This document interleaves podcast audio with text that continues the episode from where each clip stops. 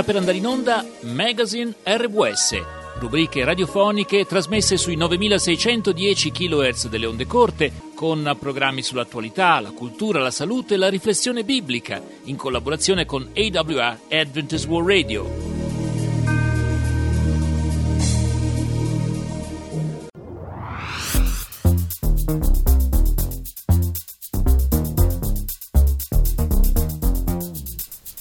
Va ora in onda Spazio Obiettivo di X, trasmissione dedicata al mondo delle telecomunicazioni. In studio Roberto Vacca. Buon ascolto. Eccoci ancora una volta insieme per questa nuova puntata di Spazio Obiettivo di X. Buona domenica a tutti e naturalmente una buona domenica a Graziano Braga. Ciao Graziano, ben trovato.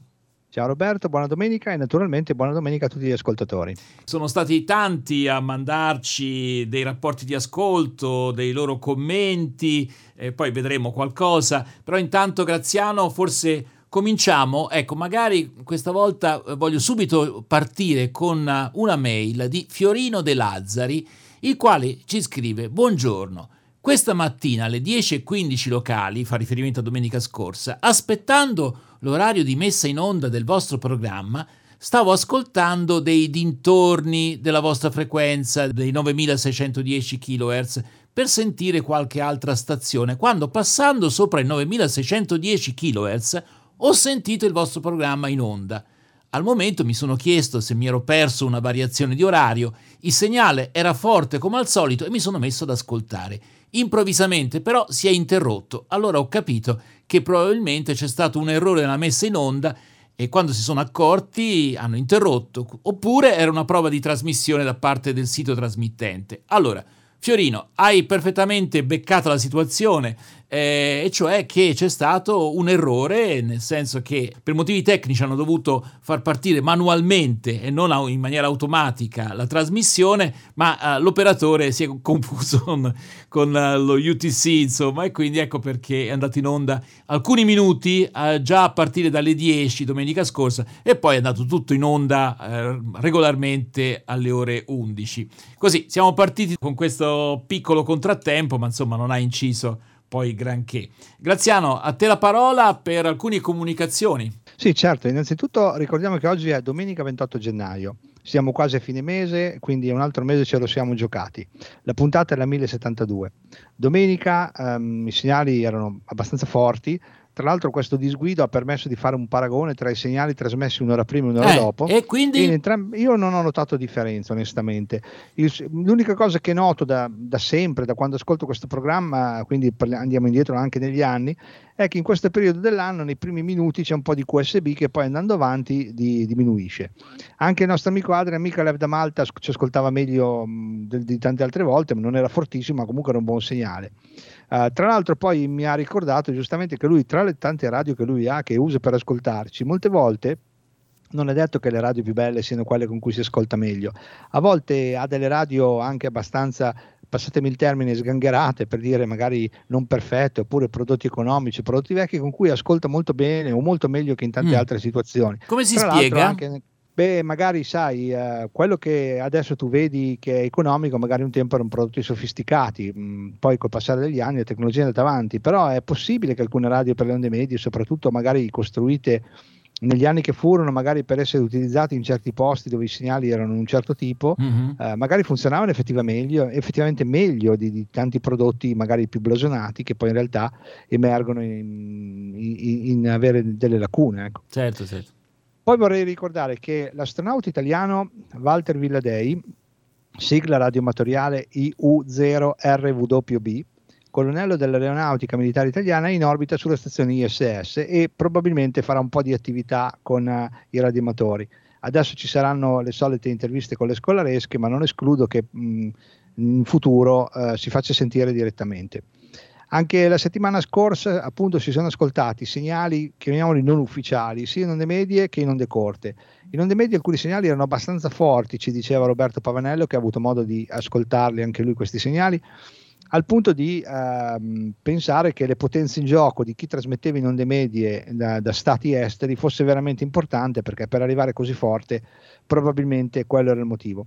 Purtroppo queste emissioni non sono prevedibili, vengono magari annunciate all'ultimo momento, quindi noi non riusciamo neanche a citarle. Poi vorrei ricordare che Gio Barbera, che abbiamo avuto ospite un po' di tempo fa, inizierà a ritrasmettere il nostro programma su Radio Com TV, la radio degli italiani nel mondo. Per ascoltarci bisogna digitare www.radiocom.tv e selezionare la casellina bianca con scritto stream. La ripetizione del nostro programma andrà in onda la domenica, allora non è ancora stata definita, ma comunque mi diceva domenica nel pomeriggio. Quindi già questo pomeriggio? Già questa domenica, sì, già oggi pomeriggio avremo modo di sentire questa emissione sul loro spazio streaming della radio. Quindi una radio rivolta agli italiani all'estero, in modo particolare, agli italiani nel mondo. Esatto, nel mondo, certo. È un progetto che non è partito da tanto tempo, per cui dovrà chiaramente un po' modellarsi su quello che sono le richieste degli ascoltatori, ma il mondo va anche in questa direzione. Poi vorrei dire che la Radio Club Chorus, MDXC, il team di X Chorus e in collaborazione con Ari Portotores istituiscono il diploma Museo della Radio per i 100 anni della radio. Si è deciso di dedicare l'Award a un importante evento italiano, ovvero i 100 anni radio in Italia, essendo possessori di oltre 200 ricevitori a valvole che hanno fatto la storia della radio in Italia. Il 2024 rappresenta un'altra data importante, perché Guglielmo Marconi compie 150 anni di inventore della radio. Tutta una serie di eventi che impegneranno il Radio Club per tutto il 2024. Il Museo della Radio di Ittiri, in Sassari, fondato dal notaio Mario Faedda, che umilmente si definiva un raccoglitore di radio d'epoca, in 35 anni di raccolta ha messo in piedi una grande esposizione con oltre 200 radioricevitori d'epoca. La radio più anziana è del 23 e la più giovane è dell'85. La mostra è ovviamente arricchita anche da ricetrasmettitori, accessori, tasti telegrafici, radioamatoriali, cioè prodotti poi che sono arrivati anche dopo. L'edizione 2024 del diploma Museo della Radio, 100 anni della radio in Italia, dura circa un anno, inizia il 27 gennaio e finirà il 31 dicembre, sempre del 2024.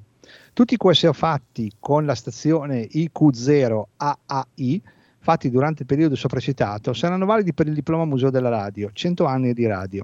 Si parte il 27 gennaio alle ore 9 locali e finirà, ripeto, il 31 dicembre 2024. Il regolamento lo trovate sul sito teamdxchorus.over-blog.com, ripeto, teamdxchorus, una parola sola, .over-blog.com.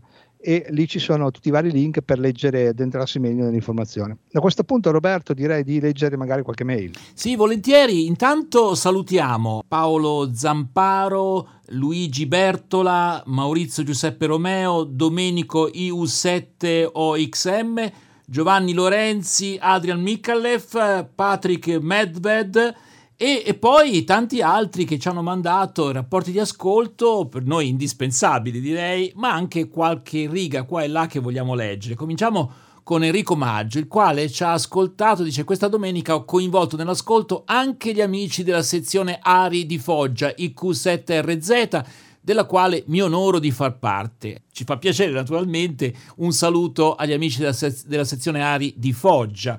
E poi ancora Joe Paris, che ci scrive: vi ringrazio ancora per la vostra bellissima trasmissione, è bello aspettare le 10.59 la domenica mattina per sintonizzarmi sui mitici 9610 kHz.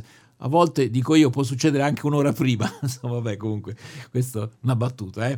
E vedere anche la lancetta dell'S-meter andare a 9+20 dB e dopo qualche istante sentire partire la vostra simpaticissima sigla, l'emozione del suono in AM ha sempre il suo grande fascino. È un po' come fare un viaggio nel tempo e tornare ragazzino 14enne, quando con la mia vecchia Mivard R32 a valvole iniziai a scoprire il mondo ascoltando voci che arrivavano da molto lontano. Ho sempre con me carta e penna per appuntarmi i dati, per compilare il rapporto di ascolto e soprattutto per scrivere le notizie interessanti che trasmettete, che per me sono di stimolo per andare a sperimentare quanto trattate. Grazie davvero, Gio Paris. Tra l'altro, questo tuo ricordo è condiviso anche da altri, c'è un vero e proprio Amarcord. Marco Elauteri, che abbiamo avuto domenica scorsa, ci ha riscritto con tutti i suoi ricordi che magari una volta riportiamo per intero, insomma, ma intanto grazie Marco per averci scritto. Allora ancora segnalo Stefano da Palermo. A seguito ascolto trasmissione Obiettivo di X del 21 gennaio sui 9610 kHz, chiedo se gradite invio registrazione video del segnale ricevuto nella mia stazione di Palermo, eventualmente tramite il vostro contatto WAP video delle mie apparecchiature. Io direi senz'altro ci fa piacere, e tenete presente, qui appunto chiedo conferma anche a Graziano, che abbiamo una pagina Facebook dove è possibile caricare video, audio, insomma delle vostre registrazioni e condividerle con tutti praticamente. Certo, basta andare sulla la pagina Facebook Obiettivo di X, Spazio Obiettivo di X adesso, e chiedere l'amicizia, come si dice nel linguaggio social. Io generalmente la do a tutti l'amicizia, se non sono persone magari che vedo che non hanno nulla a che vedere con il nostro mondo, per quello che mi riguarda non ho mai detto, quindi no, Stefano, dai un'occhiata. Io immagino che tu abbia la possibilità di, insomma, attraverso Facebook di accedere alla nostra pagina, e manda appunto la richiesta di iscrizione e ovviamente ci farà molto piacere vedere e ascoltare quello che tu registri. Ancora Andrea Zamproni, il quale ci scrive: è piacevole la testimonianza di Marco Elauteri. In futuro sarebbe interessante un approfondimento riguardo lo studio dei precursori sismici. Immaginavo che qualcuno avrebbe tirato fuori questa cosa, perché effettivamente molto stimolante, anche se, come dire, siamo ai primi studi.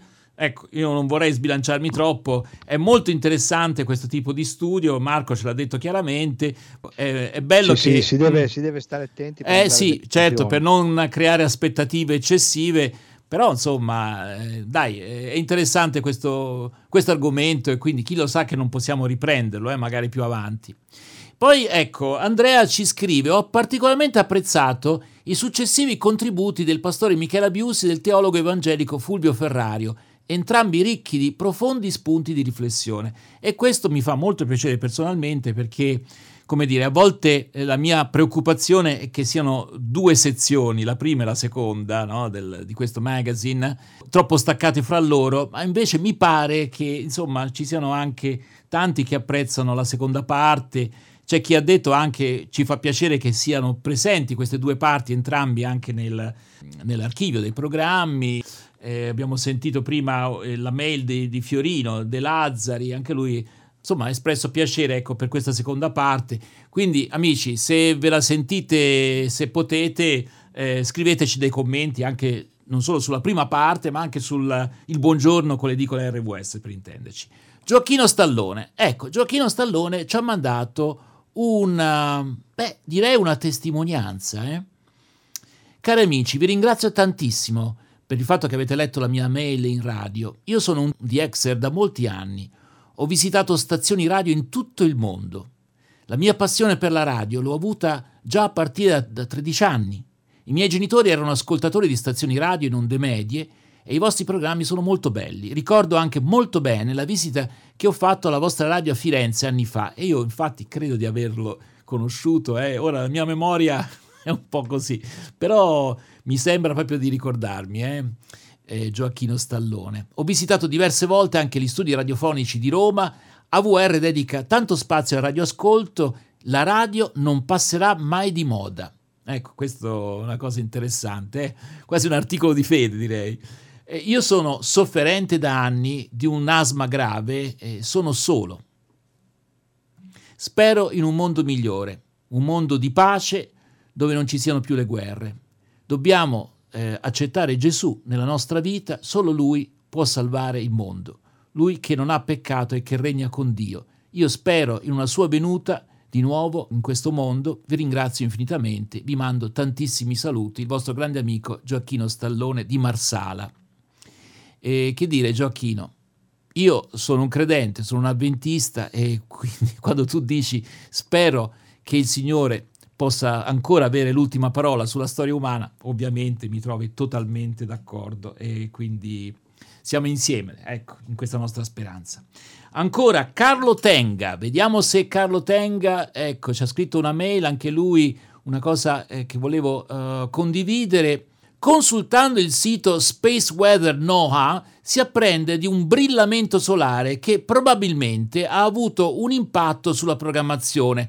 Attualmente, mentre scrivo la presente, si legge evento R1 che impatta in maniera minore le propagazioni di onde in banda HF. Poi lui dice il ricevitore è il solito Leotech LT 2009 con antenna interna di circa 3 metri indoor. Poi dice, insomma, sono riuscito comunque a seguire bene. Cosa ne pensi di questo appunto? È già da un po' di tempo che abbiamo di questi fenomeni col sole, sono ormai già, penso, qualche mese. È legato alle macchie solari, che sono una cosa ciclica, per cui dobbiamo apprezzare il bene che ci porta a livello di collegamenti, ma anche sopportare quello che può essere l'interferenza di certi tipi di ascolti. Col passare del tempo, probabilmente già verso dopo la metà del prossimo anno, questo fenomeno si ridurrà e a questo punto ritornerà tutto come eravamo abituati qualche anno fa. È una cosa ciclica. Ok, quindi niente di particolarmente strano, ma è anche una cosa, insomma, interessante, ecco, da segnalare. Terminiamo, credo, con Valentino Piccinelli, che scrive: vi riporto l'ascolto del programma di domenica 21, nella fase iniziale ho riscontrato un sensibile fading, poi con l'avanzare della trasmissione il segnale si è stabilizzato. Tra l'altro è una cosa questa che abbiamo già visto anche in altre occasioni. Come sempre tengo il selettore sui 9609 kHz, in quanto il suono mi risulta più caldo e gradevole e le interferenze mi arrivano attutite. Ecco, questa è una cosa che mi ha sorpreso. Graziano, come uno fa? Sì, anche questa è una cosa normale, quando hai dei disturbi a volte spostare la sintonia un po' sopra o un po' sotto, invece di dare la sensazione di fuori sintonia, mi rende l'ascolto più piacevole. È una cosa che normale. Adesso è diventata piuttosto rara, ma una volta era molto frequente quando c'era molta attività in onde corte, ecco. Allora, quindi niente di nuovo sotto il sole. E a questo punto, per quel che mi riguarda, abbiamo completato la citazione di alcune delle mail che ci mandate. Continuate a farlo, ci fanno veramente tanto piacere, ci incoraggiano nel nostro lavoro. Insomma, in realtà poi tutto quello che facciamo è proprio solamente sperando di fare un servizio gradito, ecco, e quindi insomma è particolarmente interessante sia sul piano tecnico sapere appunto i rapporti di ascolto, ma anche i vostri commenti. Per cui vi ricordo la nostra mail, che è awr@hopemedia.it. Lo dico anche in inglese per quanti ci seguono magari casualmente da altre parti del mondo. So in English, our email address for your reports is awr@hopemedia.it. I repeat the email address, awr@hopemedia.it. Torniamo in italiano e quindi ricordo anche ovviamente di nuovo la nostra pagina Facebook, che continua a essere sempre più, come dire, frequentata e apprezzata, direi. Graziano, a te, e poi dopo abbiamo il nostro ospite. Certo, allora innanzitutto io volevo salutare tutti gli autocostruttori, che ci tengo particolarmente, e sono sempre in aumento sia il numero di autocostruttori sia il numero di autocostruzioni. Abbiamo visto Vincenzo Petraro che provava il suo nuovo ricevitore, anche Riccardo Laffi con un insolito superattivo stato solido, ma non era molto convinto, Gualtiero Cainelli con il suo ricevitore modulare che, per ascoltarci meglio, è salito sul tetto della casa, il solito Stefano Hombriu ci linkava da YouTube l'ultima sua ricezione che ha fatto con il suo nuovo ricevitore. La sorpresa è stata vedere la Barbara Di Pea alle prese con il saldatore, mentre autocostruiva un ricevitore misto fatto con una valvolina come per la parte ricevente, e poi alcuni altri componenti transistor integrati per la parte audio. È stata veramente un piacere scoprire che anche nel mondo femminile qualcuno ci si avvicina. Già abbiamo avuto l'intervento della Chialva Leonora, che ha parlato di retrocomputing, l'abbiamo avuto ospite tempo dietro, e ancora più addietro anche Amelia della Toscana, che anche lei era radioamatrice e faceva tante cose con il saldatore. Giorgio Di Iorio ci ascoltava con un'autoradio Bosch per le onde corte, una radio che avrei voluto trovare anch'io per me, da mettere sulla mia macchina, ma che non sono mai riuscito a trovarla o in ordine o a prezzi accessibili. Siccome noi ci occupiamo molto del mondo delle autocostruzioni, ho pensato che l'ospite di oggi potrebbe essere un ospite abbastanza tecnico per avvicinare gli autocostruttori magari a quelle problematiche un po' più complicate del solito, cioè magari quando uno ha qualche piccolo problema che va un po' oltre quello che è l'esperienza, vuole approfondire il funzionamento tecnico, il principio di alcune componentistiche. Questo nostro ospite ha un canale YouTube con quasi 1000 video in cui divulga sia la parte pratica che la parte teorica, e soprattutto spiega quasi a livello scolaresco quello che sono le teorie di funzionamento dei vari circuiti. L'ospite di oggi è Pier Aisa dell'omonimo canale YouTube. Pier Aisa, ingegnere elettronico, radioamatore, youtuber. Buongiorno e buona domenica. Grazie, buongiorno Roberto, complimenti perché hai detto bene il mio nome. Hai visto? Mi sono preparato, è già da mezz'ora che mi sto preparando, no scherzo. Comunque Pier, subito una domanda, sento il tuo accento che tradisce un po' di bolognese, possibile? O sbaglio? Sì, assolutamente. Sono nato a Bologna e vivo qua da 50 anni. Ecco, vedi, ho la moglie bolognese, per cui mi permette facilmente di rintracciare. Senti Pier, noi abbiamo avuto tante persone, tanti radioamatori che vengono da tanti cammini della vita, insomma, tra quelli più svariati. Ecco, tu invece sei un ingegnere elettronico e dunque, è facile immaginarsi questo interesse per il mondo dei radioamatori, ma dici com'è nata, ecco, questa tua passione, e poi magari ci parlerai anche un po' del tuo servizio che fai su YouTube.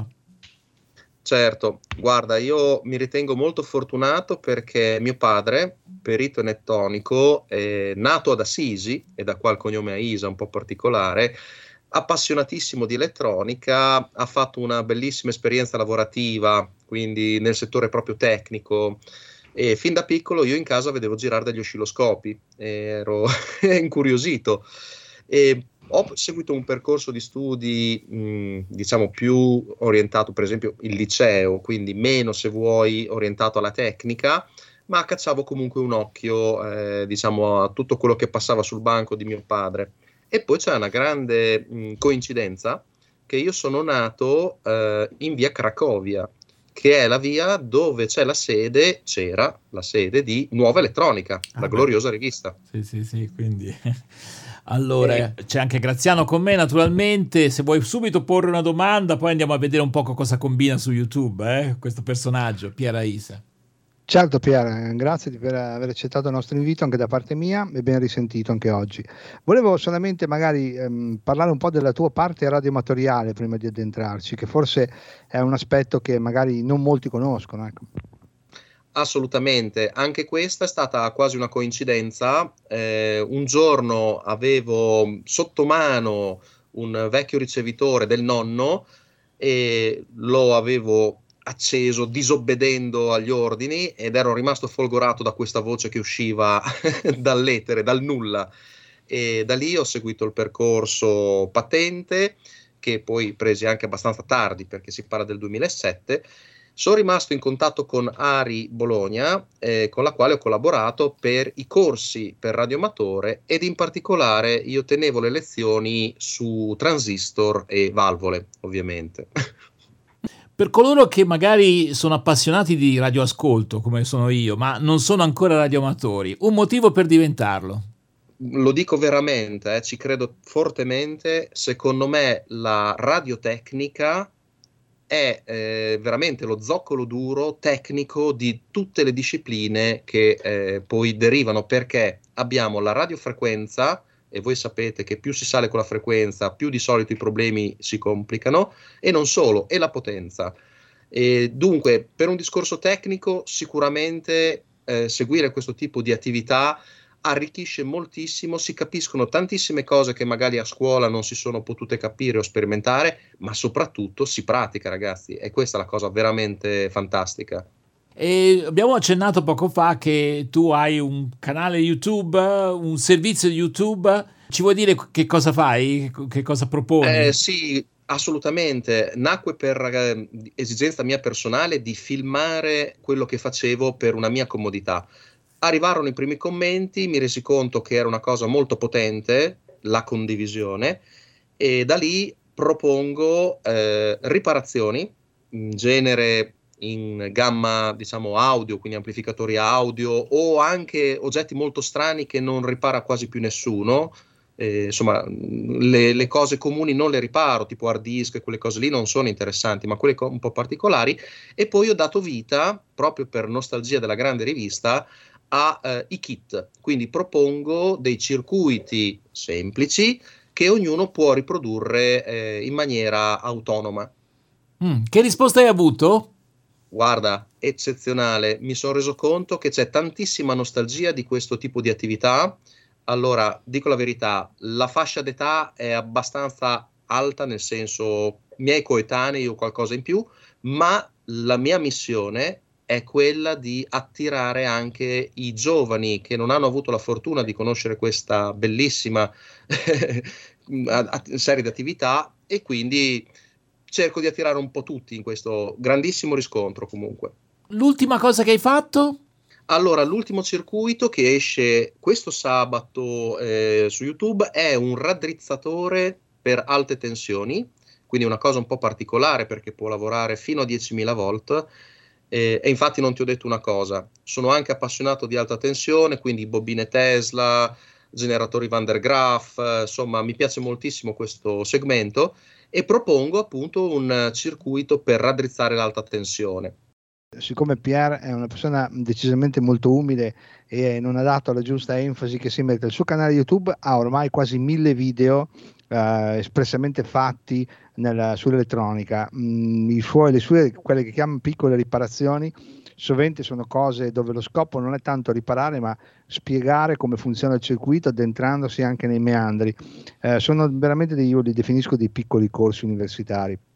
Poi la parte bella è che è abbastanza regolare, quindi tutte le settimane c'è un'uscita e questa cosa qua fa decisamente piacere perché uno sa già che si aspetta questa cosa. E l'altro aspetto interessante è che per esempio noi abbiamo nel nostro gruppo anche alcune donne che autocostruiscono. Proprio domenica scorsa la Barbara Di Pea ha assemblato un ricevitore super reattivo con una valvola, dei transistor e un integrato, quindi si sta cercando di spingere l'autocostruzione come pretesto anche per avvicinarsi al mondo delle radio.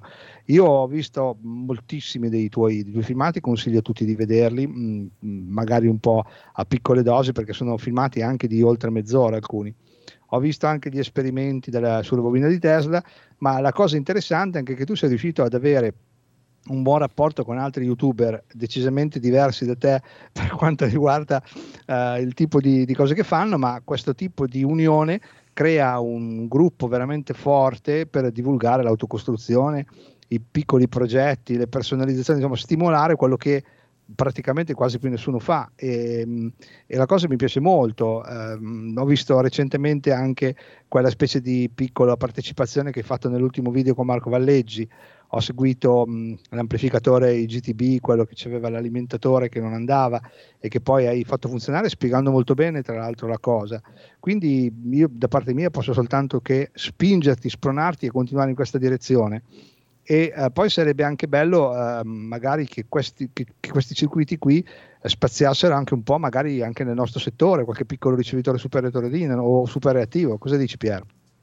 Assolutamente. Colgo la palla al balzo su quello che hai detto in merito all'ambiente YouTube. Effettivamente io ho mescolato due mondi molto diversi tra loro. L'ambito universitario, perché comunque cerco di tenere anche un certo formalismo, cioè mi piace spiegare nelle riparazioni, nei circuiti, la teoria richiamando anche formule magari a qualcuno un po' antipatiche, però in maniera, lasciami dire, semplificata e che sia parliamo come mangiamo, insomma, per farle capire. L'altra cosa, l'aspetto giocoso di YouTube, di questi youtuber veramente spiritosi, come dici, ha creato una comunità molto molto interessata e forte che si sa anche divertire e si sa prendere anche un po' in giro, lasciami dire, con moltissima umiltà. Cioè noi non vogliamo insegnare niente a nessuno, cioè, condividiamo le nostre esperienze ed è molto arricchente, questo assolutamente vero. Sul discorso kit, ho qualche kit in radiofrequenza. Al momento una sonda ad alta impedenza che lavora fino a 2 giga, pensata per captare i segnali deboli sugli oscillatori senza caricarli, e qualcosuccia che ho un trasmettitore FM, mi ero dimenticato di questa cosa, potenze piccole, parliamo di 1 watt, e sto progettando un piccolo amplificatore da abbinare a questo trasmettitore FM, con l'idea di portarlo fino a 200 MHz più o meno. Ok, e adesso mentre parlavi mi era venuto in mente anche un aspetto. Un'altra caratteristica di questi tuoi kit è che i circuiti stampati vengono fatti da una ditta cinese e sono veramente fatti molto molto bene, a differenza di quello che poteva essere le cose a cui eravamo abituati, perché anche la rivista Nuova Elettronica aveva dei buoni stampati, però qui siamo a una, perdonami il parallelismo, a un livello decisamente superiore. Anche questa cosa qua secondo me merita di essere approfondita, Pier. Assolutamente. Allora, io disegno circuiti stampati da oltre 20 anni e ricordo le grandissime difficoltà che si avevano diversi anni fa con i mezzi, le licenze, la pratica, perché molti ambienti erano veramente complessi. Siamo arrivati adesso invece a, paradossalmente all'opposto. Esistono tool gratuiti per disegnare i propri circuiti stampati, e anche una persona che magari se la cava un po' con il CAD, ma anche con il disegno tecnico, fra virgolette, può realizzarsi in tutta tranquillità un circuito stampato e con pochi dollari dopo una settimana gli arriva a casa. Capite che è una possibilità grandissima per tutti, ed è poi il motivo per cui ho selezionato loro come mio sponsor, perché ci credo veramente. Non è uno sponsor per dire ok, quello, quella, no, a me piace lavorare con loro perché li ritengo effettivamente affidabili e poi in continuo miglioramento. Sì, poi tu è tanto tempo che tra l'altro ci lavori. Una cosa che non abbiamo detto, tu hai anche un blog, Elettronici Entusiasti, mi pare che, di ricordare, che si chiama, su cui ci sono delle discussioni tecniche abbastanza spinte nel ramo della tecnologia, cioè non la solita cosa è meglio la valvola, è meglio il transistor, ma quanto magari come far funzionare un certo tipo di componente. Questo blog, sei riuscito a farlo partire, è partito, come ti stai comportando? Allora sì, molti chiedevano un canale Telegram, ma sapete bene che un canale di questo tipo, cioè un Telegram, è molto interattivo e spesso rischia di diventare, lasciami dire, si perde un po' il filo, no? Per la quantità massiva dei messaggi. Quello che ho selezionato io è un format abbastanza antico, ma secondo me molto funzionale, che è il forum. Proprio è un forum.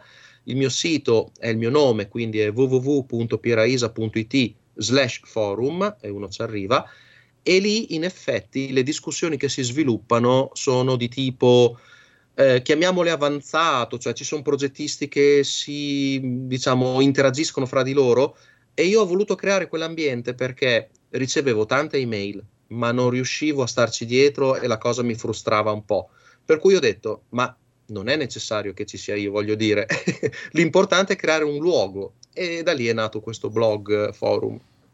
Il canale YouTube per trovarti, come si fa? È semplice, basta che si va su Google, quindi motore di ricerca, e si mette il mio nome, Pier Aisa. Perfetto. E il canale salta fuori. Siamo un po' in conclusione. Io vorrei chiedere una cosa che chiediamo spesso ai radioamatori, quali sono i collegamenti che ti hanno più gratificato, negli ultimi tempi oppure in tempi più antichi, E quindi QSO eseguiti? Sì. Allora, quelli che mi hanno emozionato di più sono quelli col Sud America, perché si è creato anche un rapporto di amicizia. C'è stato un periodo, è passato un po' di tempo, però è durato qualche anno, in cui avevamo l'abitudine la domenica sera, per noi italiani, invece per loro era piuttosto magari l'ora del pomeriggio o comunque dopo pranzo, di trovarsi in gruppi, quindi Brasile, specialmente su lunghezze che potevano essere i 20 metri o i 10 metri. E quelli sono quelli che ricordo con più piacere, perché si era creato proprio un rapporto, sempre da radioamatore, quindi QSO assolutamente tecnici, di sperimentazione, però bello, cioè potrei dire quasi di conoscerli senza averli mai visti, è paradossale ma è così. Mm-hmm. Io credo che la domanda delle 1000 pistole bisognerebbe farla ora, ma tu Pier cosa ne pensi sul futuro della radio inteso come dispositivo analogico? Allora, ho la paura che le frequenze vengano sempre più acciuffate, come si è visto negli ultimi anni, ma nello stesso tempo credo che la radio avrà un grande futuro, perché credo veramente che ci siano dei cicli nella storia dell'uomo e di conseguenza anche se molti segnali fanno temere il contrario, io invece sono uno degli ottimisti che crede che la cosa, diciamo, rimarrà attiva, anzi andrà anche meglio, e lo possiamo vedere anche da alcuni fenomeni di ritorno sulle giovani leve. Molti giovani adesso dopo un periodo magari un po' di calo, stanno riprendendo questa passione. Anche all'ultima Maker Faire, per esempio, ho visto una cosa che non avevo mai visto, cioè l'interesse per la radio. Spiega un attimo, due parole, cos'è Maker Faire, perché magari molti non lo sanno. Ah sì, scusate. Certo, Maker Faire è un evento che, diciamo, arriva dall'America come manifestazione. I maker, cioè persone che fanno, che costruiscono, si ritrovano in diversi posti.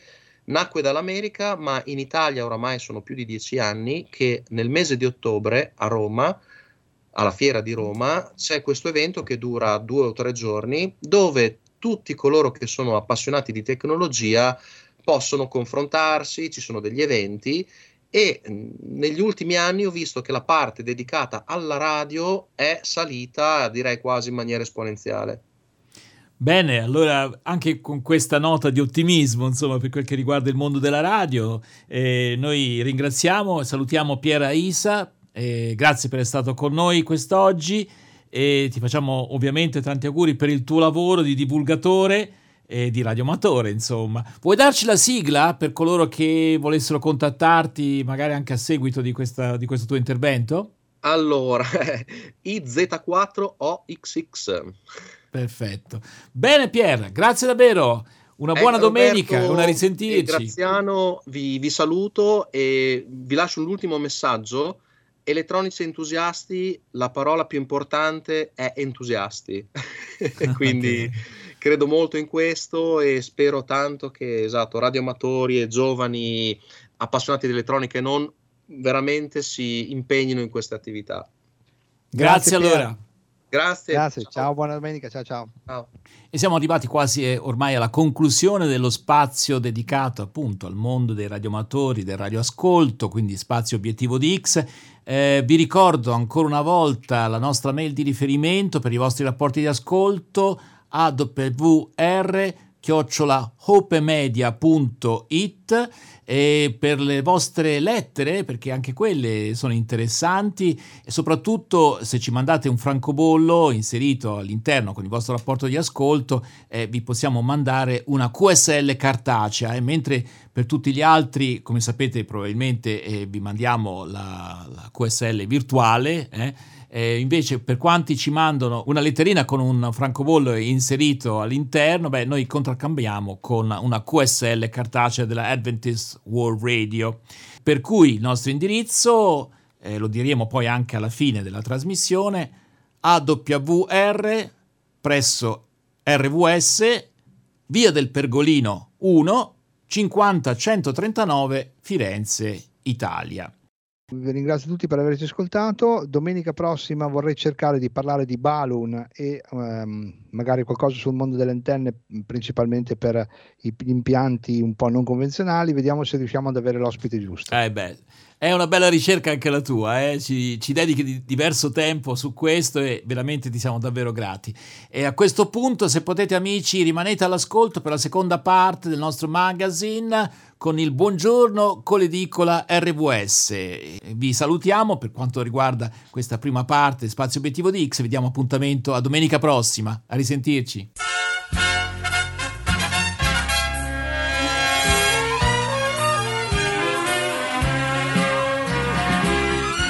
Siete all'ascolto del servizio italiano della Voce della Speranza.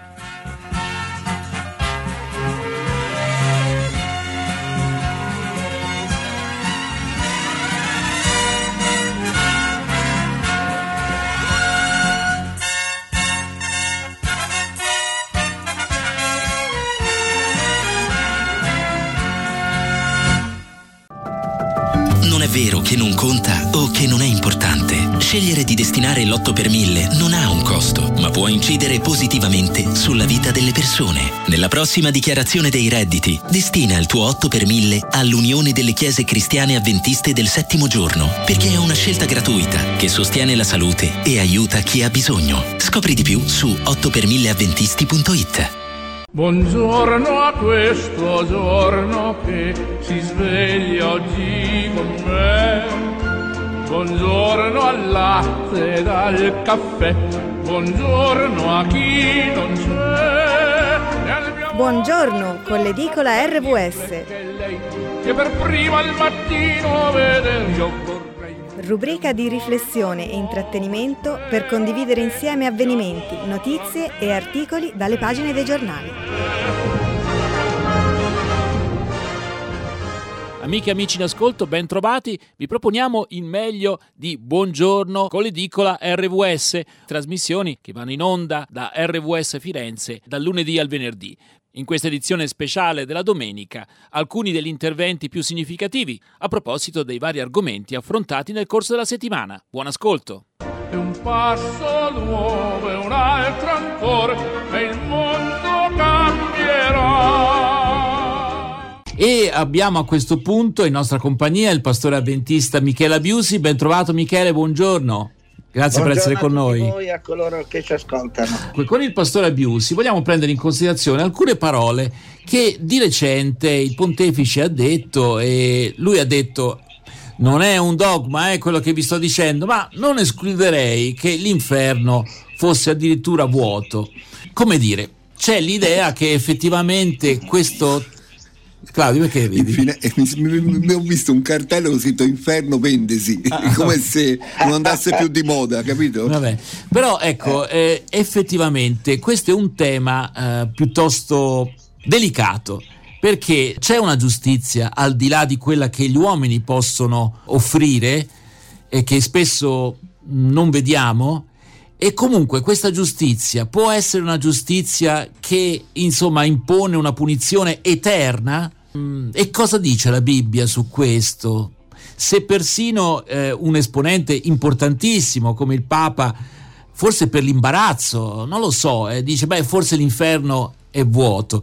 Michele Abiusi, che esperienza hai fatto te sulla base della conoscenza della scrittura, insomma? Allora, ho sempre rifiutato l'idea fin da bambino che ci fosse un luogo dove le persone soffrono eternamente. Poi, leggendo e studiando la Bibbia, mi sono reso conto che l'inferno dantesco, fra virgolette, non è quello biblico, perché la Bibbia insegna che purtroppo non tutte le persone saranno salvate eternamente, perché Dio ci ha creati liberi e rispetterà le scelte che noi facciamo in piena libertà, e il suo desiderio sarebbe, lo dice anche l'Apostolo Pietro, che tutti gli uomini vengano salvati, però nel rispetto delle scelte individuali purtroppo non tutti saranno salvati, e Gesù lo ha presentato anche per esempio nella parabola in cui vengono divise le pecore dai capri e altri ancora. Però l'idea di una sofferenza eterna non c'è nella Bibbia, perché si parla di una distruzione totale, cioè distruzione di corpo e spirito, per cui la persona non esiste più. Non un continuo, è vero, soffrire, è vero, eternamente.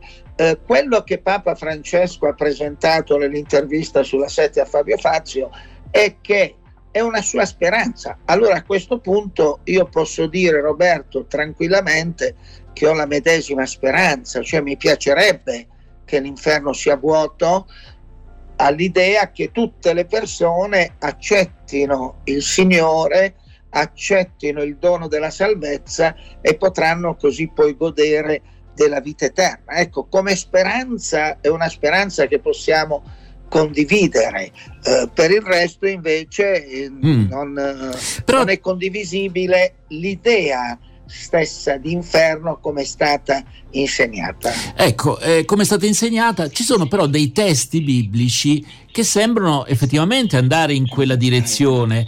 Insomma, l'idea di il loro verme non muore mai, ora sì, dico così, è sì. Un po'... l'idea che in qualche maniera è una sofferenza che si prolunga nel tempo. Sì, è così sì, oppure va interpretato diversamente? No, vediamo un po'. Allora, non ti nascondo che le prime volte che ho letto quei testi sono rimasto anch'io un pochino turbato e ponendomi appunto la domanda: ma allora è così? Poi invece ho capito che non insegna la Bibbia la sofferenza eterna, ma sta insegnando che l'effetto di quella distruzione è per l'eternità, che tu non esisti più.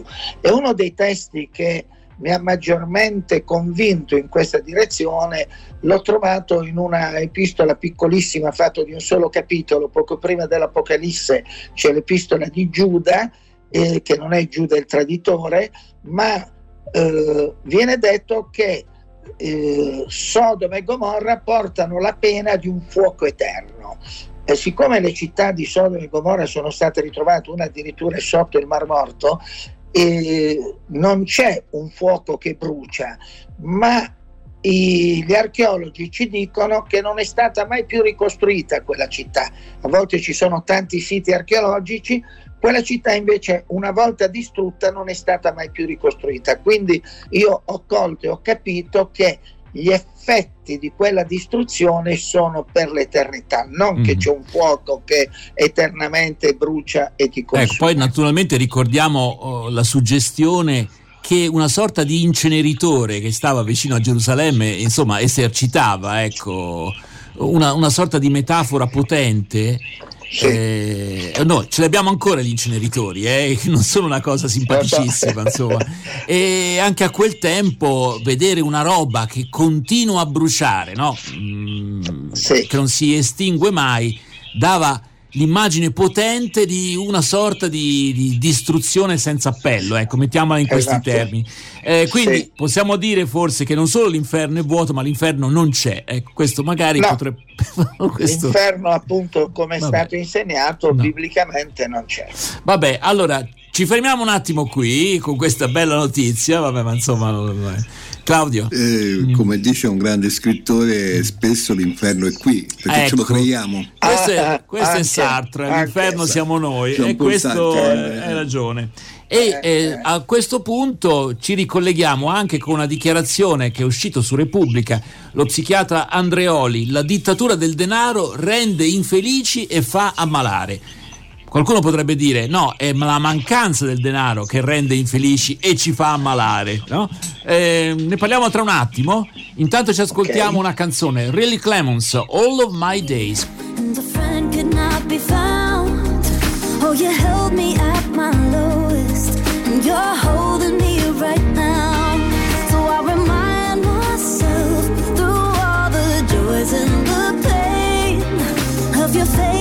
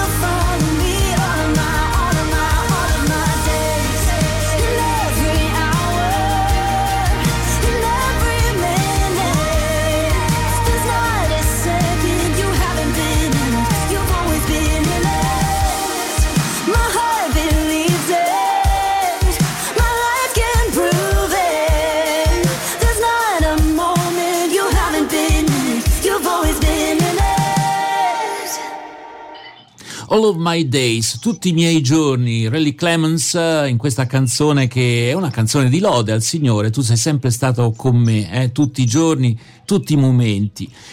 Torniamo a parlare con il pastore avventista Michele Abiusi. Ci siamo lasciati con un riferimento a un titolo che può lasciare un po' sconcertati.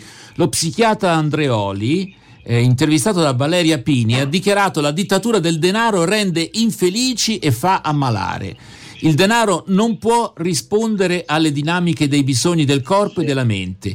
Se esce dalla sua dimensione di strumento, genera confusione e egocentrismi.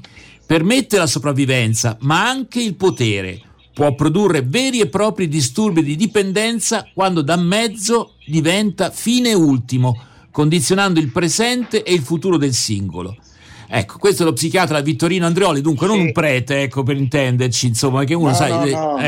Allora, qualcuno direbbe, beh sì, questi sono discorsi che fanno chi i soldi non ce l'ha, un po' per invidia e per darsi una consolazione. Michele Abiusi, cosa ne pensi? No, non è proprio così, diciamo Andreoli sottolinea la disumanizzazione a cui ha portato il denaro, perché dice una persona non va valutato per quello che ha, ma per quello che è, un po' come diceva Eric Fromm, fra avere e essere, no? Un libro famosissimo. Quindi lui dice: io non sono contro l'economia, capisco benissimo che il denaro serve, però deve essere uno strumento, non il fine ultimo della vita, perché non risponde il denaro alle nostre esigenze psicofisiche. Ci sono molte persone che veramente fanno del denaro il fine ultimo della loro esistenza? Allora, io credo che siano le persone più ricche, cioè personalmente non le ho conosciute che persone, se non persone un pochino schiave del lavoro, che non si permettevano mai un momento di libertà anche con la famiglia per lavorare, guadagnare, eccetera. Però diciamo, sappiamo tutti che le ricchezze del mondo sono in mano a poche persone che si contano sulle punte delle dita, insomma bastano due mani, non è che siano tantissime. Ora, io non posso giudicare queste persone, però se uno fa del denaro il fine ultimo della vita ha sbagliato, perché il denaro non porta alla felicità.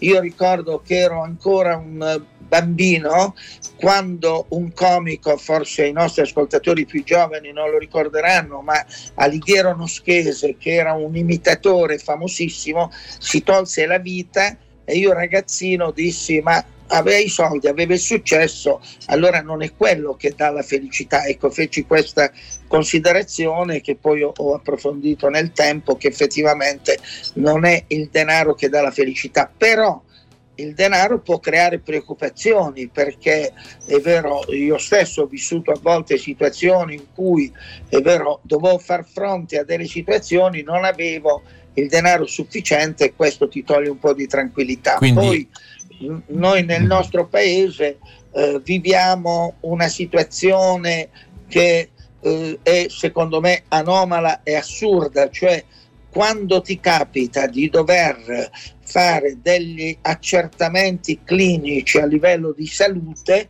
è vero, e mi è capitato tantissime volte, no? Recentemente mia moglie doveva fare una risonanza magnetica, ho telefonato, era il mese di ottobre, e mi hanno detto: no, guardi, fino alla fine dell'anno è tutto preso e abbiamo l'agenda del 2024, ancora non l'abbiamo. Perché io mi stupì di come in era elettronica non abbiamo l'agenda 2024, e chiesi, e facendo l'appagamento me l'ho detto per il pomeriggio stesso, cioè voglio dire... È chiarissimo.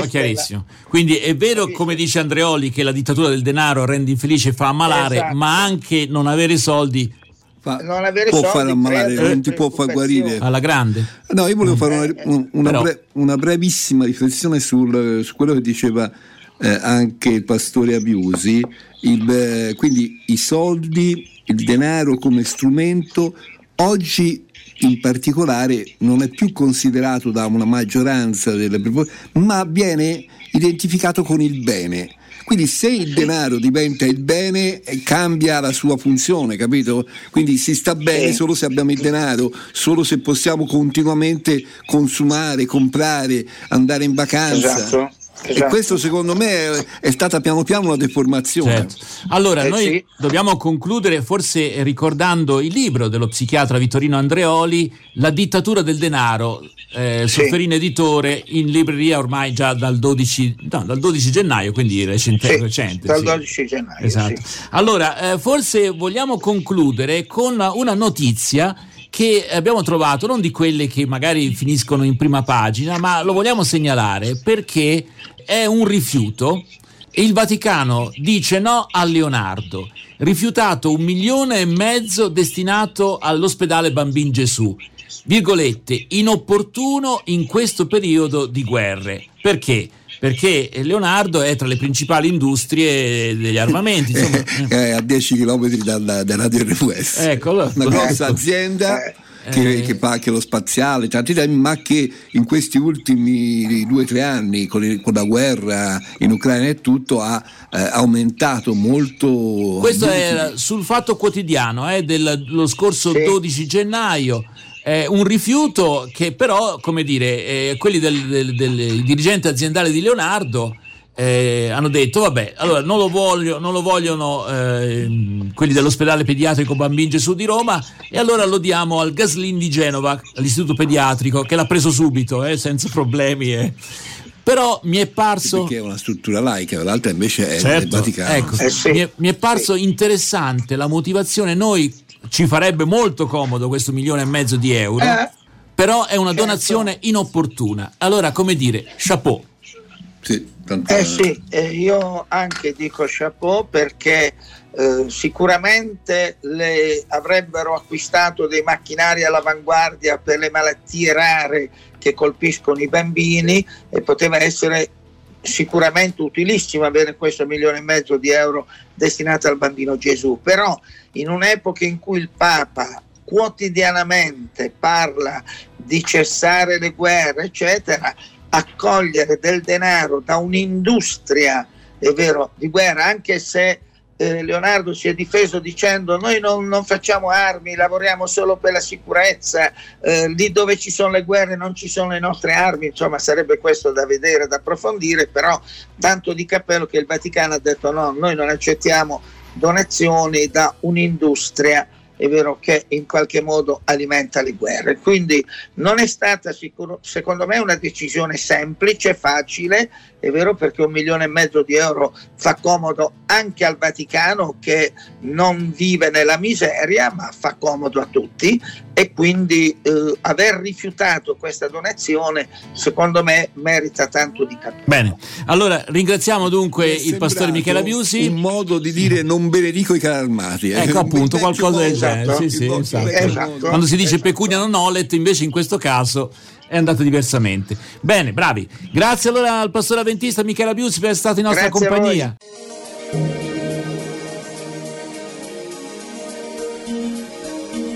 E si conclude anche per questa settimana Magazine RVS. Non ci resta che ricordarvi il nostro indirizzo per i vostri rapporti di ascolto: AWR, La Voce della Speranza, Via del Pergolino 1, 50 139 Firenze, Italia. Se desiderate avere una QSL della Adventist World Radio, ricordatevi di accludere i francobolli necessari per la risposta. Potete anche scriverci al nostro indirizzo di posta elettronica awr@hopemedia.it, quindi awr@hopemedia.it. Anche in questo caso potremo mandarvi una QSL digitale, dunque approfittatene. Ovviamente potete contattarci anche telefonicamente allo 055 41 40 40. Grazie per l'attenzione, a risentirci domenica prossima, sempre alle ore 11, ora locale italiana, ore 10 UTC.